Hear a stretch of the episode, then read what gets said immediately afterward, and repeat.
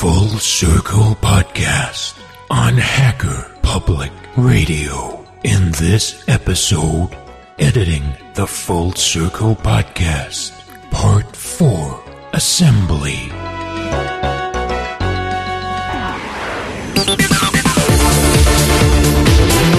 Hello, world, and welcome to our show on Hacker Public Radio.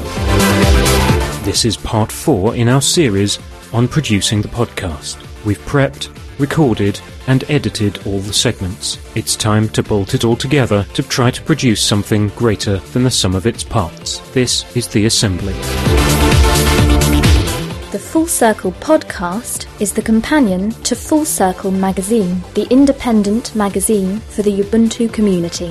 Find us at fullcirclemagazine.org forward slash podcast.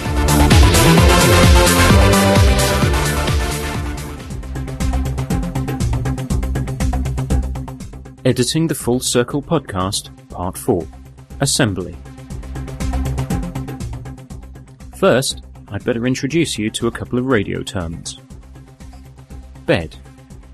A bed is an instrumental track or a continuous sound effect that's used as background for a content segment. There's one playing under this definition right now. A bumper is a pre-recorded audio element consisting of voiceover and music that acts as a transition to or from content segments in the show. Just like this one coming up. Expert Spot. So, the individual segments are edited, post-processed, and allocated in the running order. All the theme music and incidental music, trailers, bumpers, beds, and stingers are lined up. It's just like a big model kit laid out ready to be put together. It's time to assemble the show.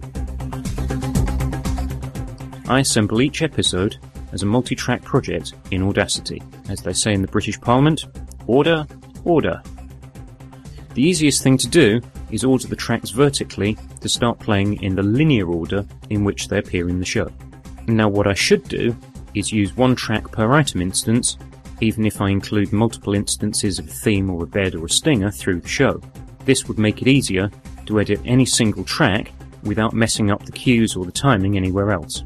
However, if I do that, I end up with between 18 and 24 tracks in one edit window, which invariably results in a lot of scrolling up and down. And since I have to scroll from side to side across the length of the show, I prefer not to be scrolling in both directions if I can avoid it. So what I often do is use one track per item type. I might put all of Vicky's trailers on the same track, all the segment titles on another, all the bed music on another. This makes it easier to see the whole show in one edit window without the vertical scrolling, but the price is paid in any edits that I make. If I cut, trim, or insert into any of those tracks, it messes up any linear cues occurring after the edit. It's possible to drag tracks up and down to reorder them in the edit window, which I mainly use to bring together related tracks so I can sync the transitions, the fades, the envelopes, and so on. The mute and solo buttons are very useful, temporarily silencing or auditioning tracks or for checking levels or envelope settings. Time shift, align, and snap. The Audacity tool for time shift allows you to drag a section of audio across the timeline to advance or retard when it plays. By default, you get a yellow highlighter which snaps to the start and end points of other tracks in the timeline. Audacity assumes you don't want overlapping tracks and want to know where everything starts and finishes. It's fine for a rough cut, but it usually needs manual adjustment to get the timing right. And I will certainly need to make additional edits for cueing and music breaks while I'm assembling the show. In Audacity, my assembly tools are Insert Silence, the Trim tool, Envelope tool, and Amplify. So, what's the secret of comedy? Timing. It's an old joke, I know. Okay, timing, or more accurately, pacing the show, can be tricky, and it's a matter of personal judgment. You may think the shows are too slow, or too fast, or just that Dave Wilkins speaks at warp factor 6 all of the time. I'm a self-confessed news junkie, podcast junkie, and radio junkie.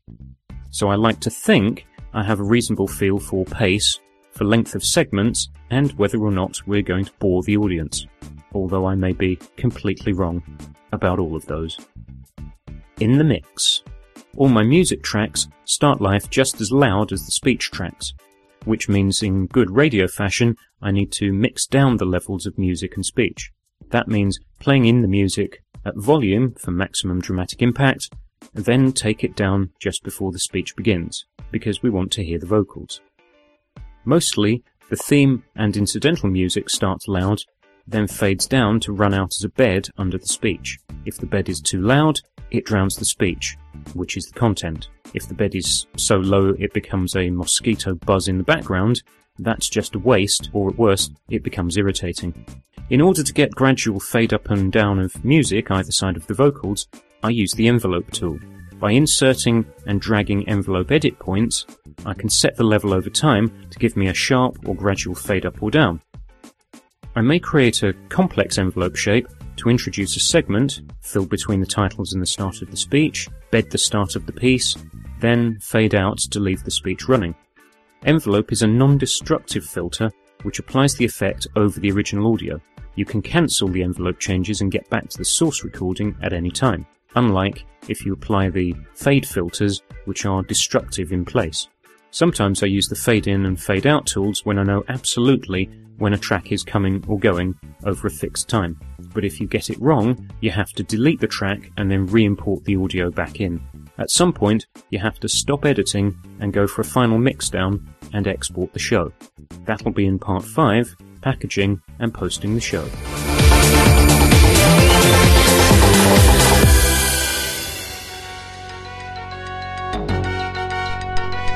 Thank you for listening to Hacker Public Radio.